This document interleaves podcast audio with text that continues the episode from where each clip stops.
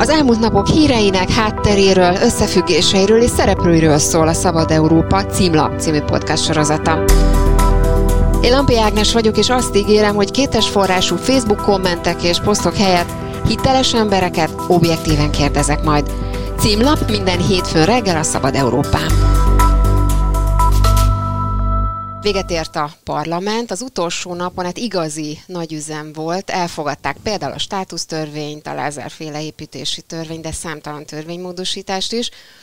Orbán Viktor pedig a parlamenti folyosón találkozott Hatházi Ákossal, és azt mondta, ezt majd át fogjuk beszélni, hogy mindig sompolyog, mint egy szőrét hullató rossz vidéki róka. Úgyhogy lesz mit értékelnünk a idei parlamenti évadban. Stefano Bottoni történésszel. Jó napot kívánok, köszönöm szépen, hogy eljött hozzánk. Kívánok.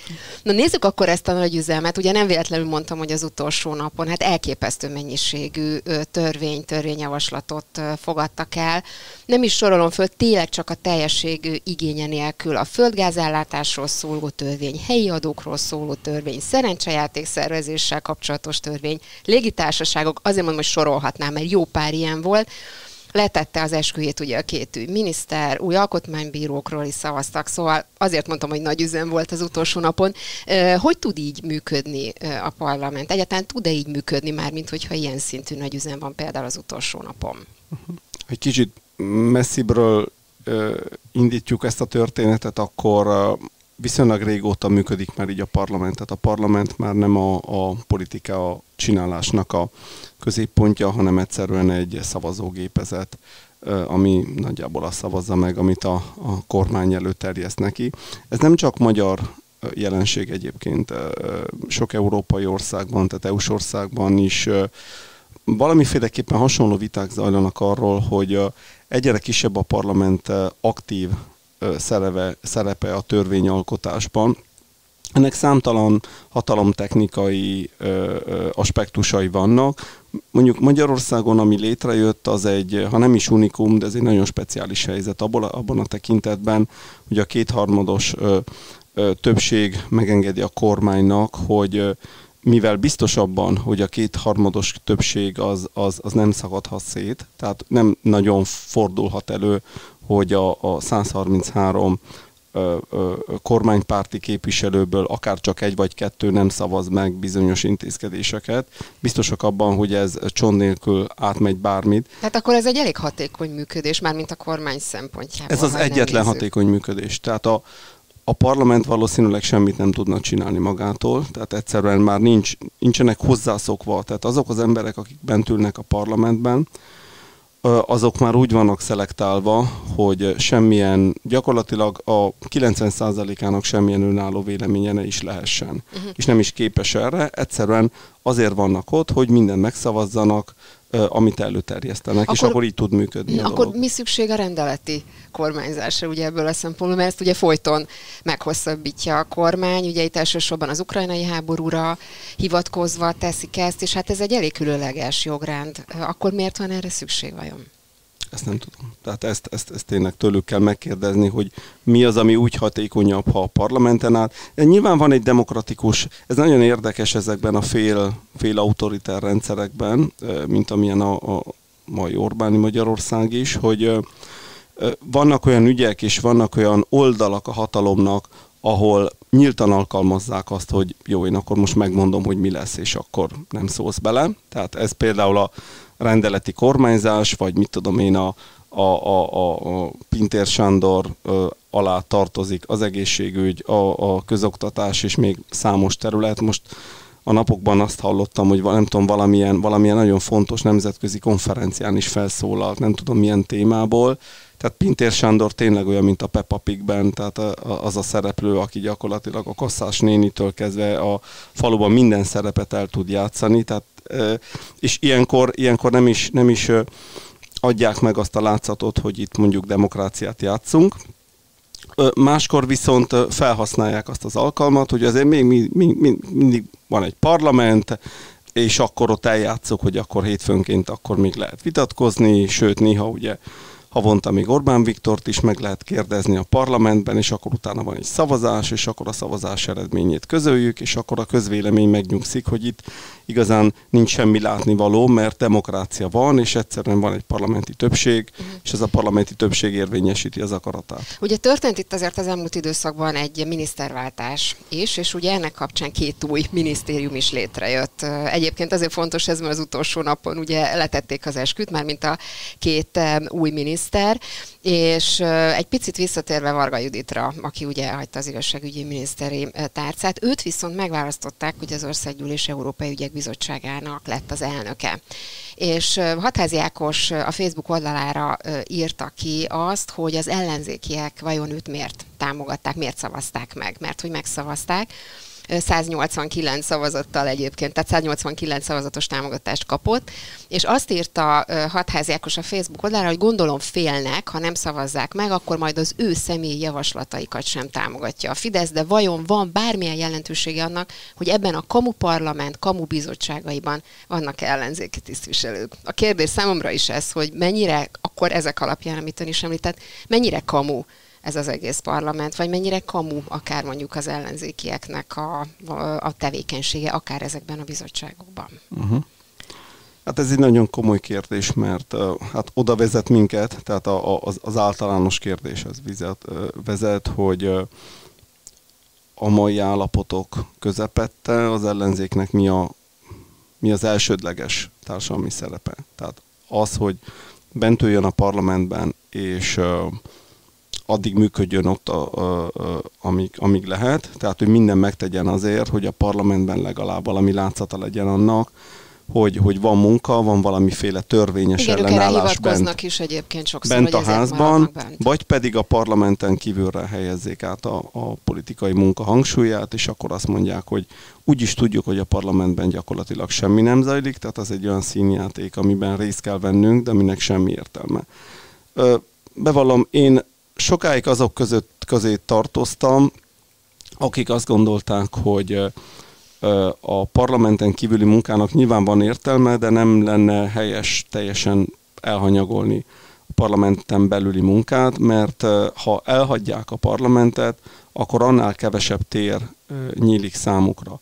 És vannak történeti példák is arra vonatkozóan, hogy ez sokszor nem működött például, amikor Száz évvel ezelőtt a fasiszták átvették a hatalmat Olaszországban, az olasz ellenzék gondolt egyet, és eltávolodott a parlamentből, tehát távol maradt tüntetőleg a parlamentből, ez volt az Aventino, hát a fasiszták erre azt mondták, hogy jó, akkor betiltjuk az ellenzéket, és bezárjuk a boltot, tehát, és igazán nem történt semmi, vagy mikor néhány évvel ezelőtt a szerb ö, ellenzék úgy gondolta egyet, és azt gondolta, hogy nem akarja legitimálni Vucic autokrata rendszerét, és távol marad a parlamentből, akkor a Vucic azt mondta, jó, akkor működhet a parlament úgy is, hogy csak mi vagyunk bent, és így is el voltak egy pár évig. Tehát, ez... Tehát magyarán van azért értelme, hogy az ellenzéki képviselők mégiscsak ott vannak a parlamentben? Ugye most például a státusztörvény vitája is azért érdekes volt abból a szempontból, hogy el tudták mondani mondjuk a, az álláspontjaikat, vagy az észrevételeiket. Aztán utána úgyis megszavazták ilyen értelemben, tehát azért illetve, itt van érve. Illetve a bolykotot sem tudták hogy, a, a, hogy úgy, úgy megszervezni, hogy az mondjuk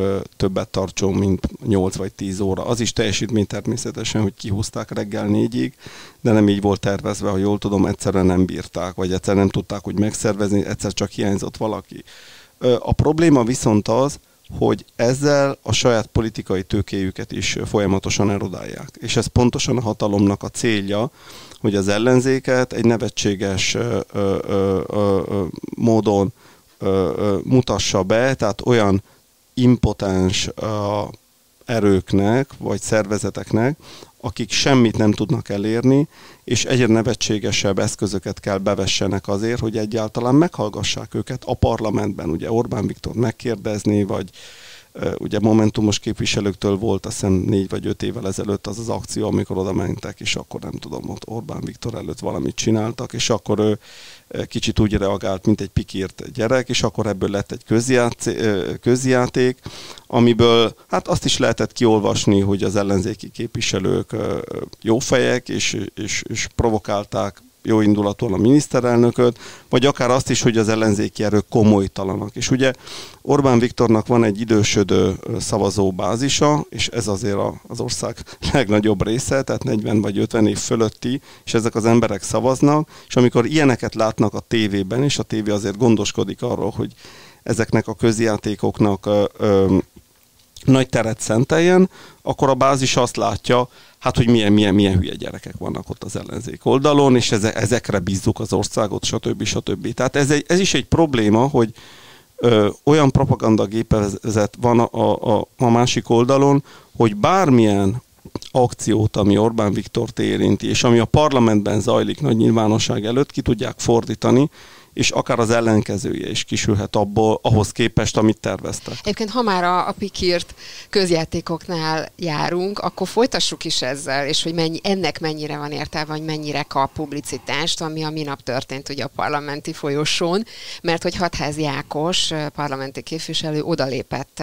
Orbán Viktorhoz, aki más képviselők társaságában volt ott, és annak apropóján kérdezte, hogy ugye februárban Egyiptomban tárgyalt, és az őt szállító honvédségi gép nem egyből Budapestre, hanem ugye Toszkánába repült, és később Firenzében egyébként le is fotózták eh, a feleségével együtt, és erről kérdezte eh, Hatház Jákos, hogy kiadott erre utasítást, hogy ezt a laza 1000 kilométeres kerülőt megtegye a repülő, és hát elég érdekesen reagált Orbán Viktor, ugye folyamatosan hát így kuncogott, meg, meg lesúnyiszta ugye Hatházi Ákost, sőt egész konkrétan úgy fogalmazott, hogy mindig hazudik, mindig sunyi, mindig sompolyog, mint egy szőrét hullató rossz vidéki róka. Na most próbáljuk már helyre tenni, biztos látta ezt a jelenetet. Sőt, többször is. Többször is megnézte? Na, persze, ja, elemezte persze. akkor, hogy mi történt ott, hogy reagálhatott így a miniszterelnök? Abból induljunk ki, hogy Orbán Viktor már legalább tíz éve nincs abban a helyzetben, hogy váratlan helyzetekre kell, kelljen reagálnia. Na de azért hatalmas Tehát, rutinja van az elmúlt évtizedekben, igen, ezért kapott a, már rengeteg váratlan kérdést. Igen, de a nép közé, közé már nem jár. Tehát egyszerűen nincs az a helyzet, amikor őt meg lehet közelíteni. Tehát ő egy megközelíthetetlen személyiség, és lassan már a politikusok társai számára nyilván főleg az ellenzék. Tehát ilyen kérdéseket egyre ritkábban kap. Ez láthatóan meglepte. Tehát volt meglepte, és akkor úgy reagált, ahogy már egyre inkább szokott reagálni, tehát gúnyolódott. Tehát talán emlékszenek a, a tehát ön is, meg a, meg, a, meg, a, meg a hallgatók is arra a közjátékra, ami a Patyi Andrással zajlott, ugye a bírság bajnok. És akkor a Orbán Viktor üzenni akart ennek, a, ennek az embernek, aki, aki ma azt hiszem már alkotmánybíró, de akkor a, a Nemzeti Közszolgálati Egyetemnek a rektora volt. Tehát egy, egy nagyon fontos közjogi méltóság a NER ö, rendszerében. És többször bírságbajnoknak neveztem, mások előtt, és gúnyolodott rajta. Ö, ilyen gyermeteki módon. Ennek volt egy politikai üzenet, hogy kussolsz.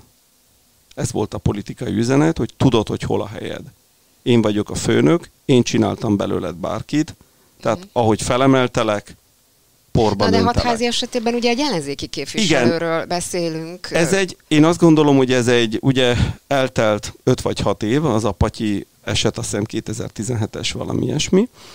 Ö, Orbán Viktor személyiségében lát, látunk egy, egy ilyen lepomlást. Ez nem, egy, nem, nem, nem hiszem, hogy ez túl nagy túl nagy titok, tehát egyre instabilabb uh, pszichikailag a, a miniszterelnök. Itt van egy pszichikai reakció, és a dehumanizálás nagyon fontos. Tehát én akkor ebben ijedtem meg.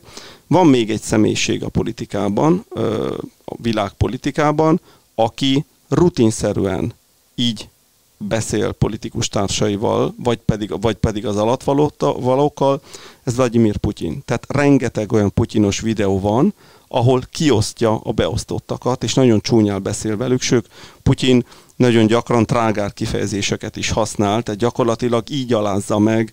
Tehát a... akkor ez tudatos lehetett Orbán Viktor tudatos. részéről, vagy, én, én azért ijedtem meg, bevallom, én azért ijedtem meg, és azért néztem meg többször, mert látszott, hogy az első meglepetés reakció után két mechanizmus lépett működésbe. Az egyik az, hogy amikor Orbán látta, hogy hatházi, hatházi videózza, és azt látta, hogy ez ki fog menni a nyilvánosságba, akkor felhasználta az alkalmat, és, saját, és, és a többieket is hergelte.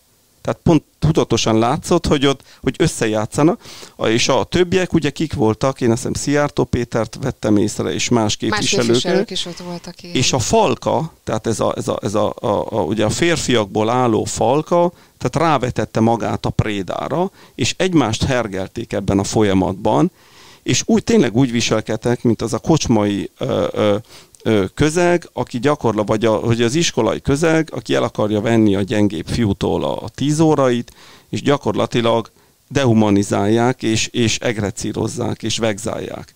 Tehát nagyon, tehát végtelenül szomorú volt. És mi következik Nagy... most ebből? Vagy mit le, milyen ebből következtetés semmi. lehet ebből semmi. Ebből tehát, hogy természetesen semmi. Tehát, hogy ez, ez Magyarországon vagyunk, tehát semmi nem fog történni.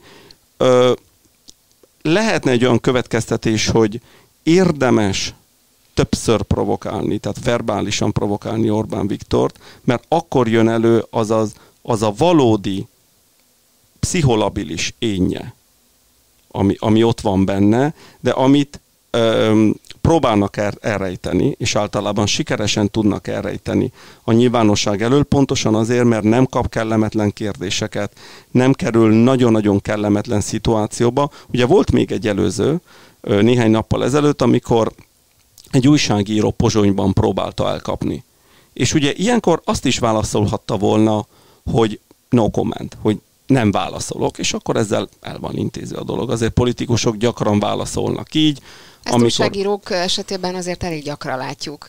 Kormánypárti politikusoknál meg Orbán Természetes, is. ez lehet, hogy nem szimpatikus, de ez, ez, ez, ez belefér.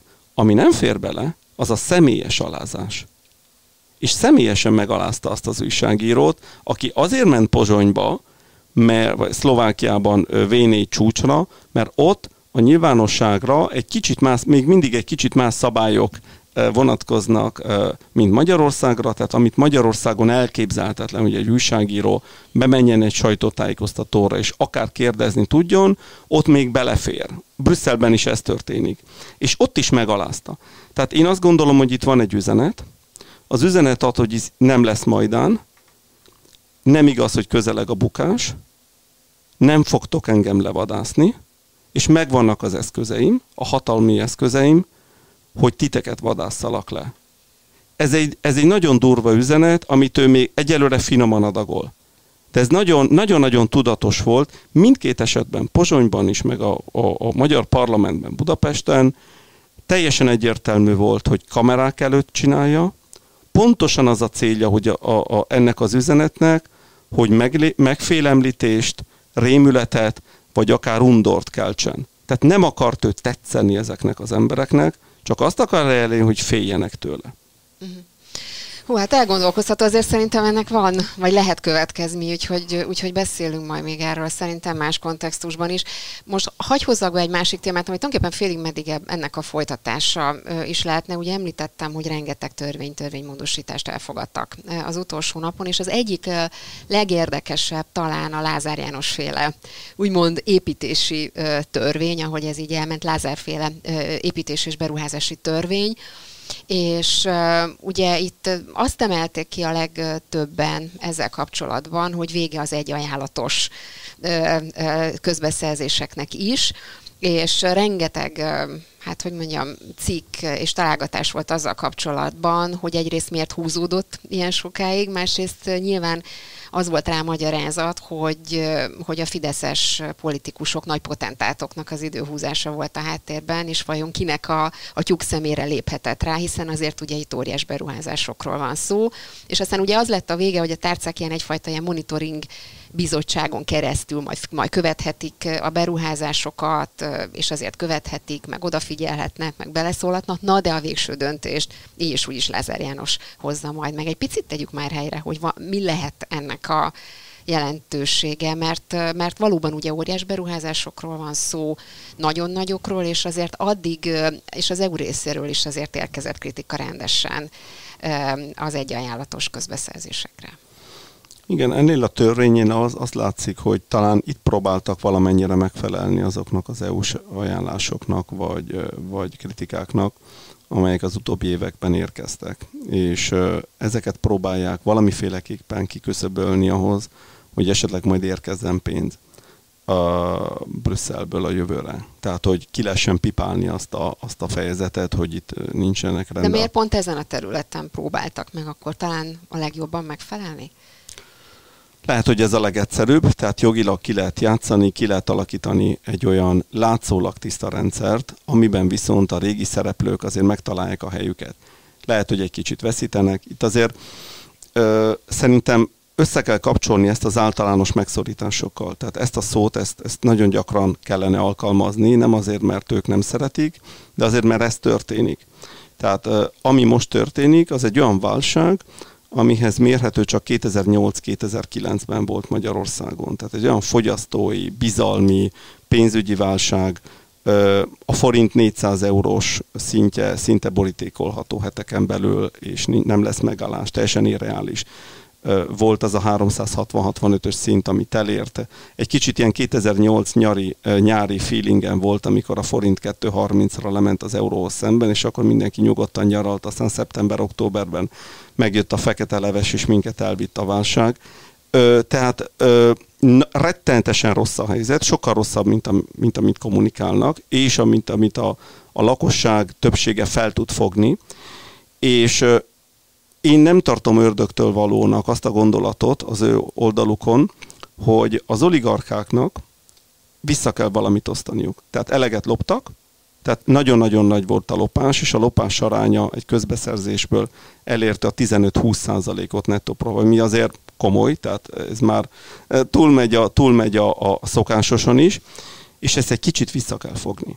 Tehát vissza kell osztani valamit eh, az állami büdzsében, mert most baj van és most mindenkire szükség és van. És ez a fajta központosítás, ez pontosan, ezt teszi pontosan, lehetővé? pontosan, pontosan a központosítás azt teszi lehetővé, hogy annyit lopunk, amennyit enged a rendszer, és amennyit enged a költségvetés. De nem mehet ez fölé, mert itt már több tíz, vagy akár több száz milliárdokról van szó, amiket majd be kell rakni, be kéne, vagy vissza kéne csatornázni az állami költségvetésbe. Ez most nagyon-nagyon égető kérdés, mivel nem jönnek Brüsszelből a pénzek, ez egy év alatt, ez több milliárd forint, ami több milliárd euró, bocs, több milliárd euró, igen, bocsánat, ami hiányzik. Tegyük, a, az, azért nem mindegy. Igen. Nem mindegy, nem mindegy, akkor is milliárdok, csak sokkal több, a, ami hiányzik a költségvetésből, ezeket valahonnan potolni kell. Uh-huh. És a közbeszerzések rendszere az tudta az EU is, tehát előtte is tudta, csak eddig nem szólt, vagy nem szólt erélyesen. Az EU-s pénzek lehívása a korrupciónak az egyik legtökéletesebb melegágya volt. És nagyon könnyű volt kijátszani a, a rendszert, például ezzel a nagyjából egy ajánlatos rendszerrel, most akkor meg, meg tudják majd akkor egymás között beszélni, hogy adnak kettő vagy három ajánlatot, és akkor leosztják a piacot, hogy akkor az esetek egyharmadában X nyeri, az esetek egyötödében Y nyeri, és kialakul egyfajta egyensúly. Látni kell, hogy ez a, ez a neres magyar kapitalizmus egy érdekes állat. Mert egyrészt van benne tiszta korrupció, másrészt a, mégis egy piacgazdaságban kell, hogy működjön. Tehát ezek az emberek, mondhatjuk róluk, hogy strómanok, és más pénzét kezelik, vagy mondjuk a miénket, de azért ezek az emberek, egy Mészáros Lőrinc, vagy egy Szílászló, vagy egy Garancsi, több száz milliárd forint felett diszponálnak. Ez egy elképesztő mennyiségű pénz, és én, ha, ha az ő helyükben lennék, egy idő után azt kezdném gondolni, hogy ez a pénz akár lehetne az enyém is. Tehát, hogy nem csak bizományba adták, hanem egyszerűen ez a pénz az enyém, és ha kérnek belőle, akkor viszont bizonyos feltételek mellett adom csak. Tehát ez egy nagyon finom mechanikai játék a rendszeren belül, és én ezt a törvényt Ennek így értelmeztem. A, mhm. még csak egy gyors kérdés még a végére, és ha már ingatlanoknál járunk, ugye most jött elő a hír, hogy, hogy vásárolt, hát finoman szó egy ilyen luxus házat, épületet ugye Brüsszelben az Ormány kormány, illetve már korábban vettem meg, csak ugye most jöttek ki a hírek ezzel kapcsolatban, hogy itt még 2021-ben vásárolta meg 2300 négyzetméter lakóterületű műemlék jellegű ingatlan Brüsszelnek a belvárosában van ez az ingatlan. Hát az áráról csak becslések jelentek meg, de hát elég húzós, ugye 1,8 milliárd forintot írtak, de voltak, aki ennél jóval drágábbra, vagy, vagy drágábbra is becsülte ezt. Ugye kérdezték egyébként Gulyás Gergelyt ezzel kapcsolatban a kormányinfom, hogy miért kellett ezt megvenni. Azt mondta, hogy hát egy nagyon jó befektetés volt, hogy tíz évente egyszer lehet ezen a területen ingatlant vásárolni, nem tudta megmondani egyébként ő se az árát, csak azt mondta, hogy kedvező áron vették, és hogy a központi költségvetésből volt erre pénz és hogy az Európai Uniós elnökségünket fogja szolgálni. Ugye ez volt a, a hivatalos magyarázat, azért mindenképpen érdekes ez a befektetés. Hát ez nagyon érdekes. Nekem rögtön az a mém jutott eszembe, hogy ez nagy segítség a magyar családoknak. Tehát mindenképpen ez, ez, ez rettenetesen kellett mindenkinek. A másik fricska, ami eszembe jutott, hogy nyilván ez az oroszoknak egy fantasztikus hírszerzési pozíció, mivel pontosan a, a mivel pontosan a, a, a, a belga miniszterelnöki hivatallal szemben helyezkedik el, tehát onnan nagyon jól lehet mindent bekamerázni, de ez biztos nem így van, tehát ez biztos az én rossz indulatom. Ö, láttunk már ilyen, ilyen látványbefektetéseket külföldön, tehát hogy, és azt is el tudom képzelni, hogy például oda szeretnének valamilyen reprezentatív magyar állami intézményt, vagy ilyen kutatóintézetet, vagy akár ilyen MCC közeli valamit rakni, és ezzel is jelezni Magyarország erőltetett jelenlétét mondjuk Brüsszelben, illetve az európai intézmények közelében, hát vagy egyszerűen pénzherdálás. Azért a, a rendszerben már... So- igen, tehát nagyon, nagyon sok ilyen helyzetet látunk. Nyilvánvalóan ingatlan szempontból nagyon jó lehet, de ennek a gazdasági racionalitását, tehát most 2023. júliusában ennek most kevésbé látom az értelmét. Na hát én nem fogjuk akkor folytatni majd. Köszönöm szépen Stefano Bottoninek, hogy itt járt nálunk, és picit elemeztük akkor most az elmúlt héten, meg egy picit az évadot is, a, a parlamenti évadot. Köszönöm szépen, hogy Én itt is volt. köszönöm a lehetőséget. Ez volt a címlap, a Szabad Európa podcastja. Köszönöm szépen a figyelmüket, viszontlátásra!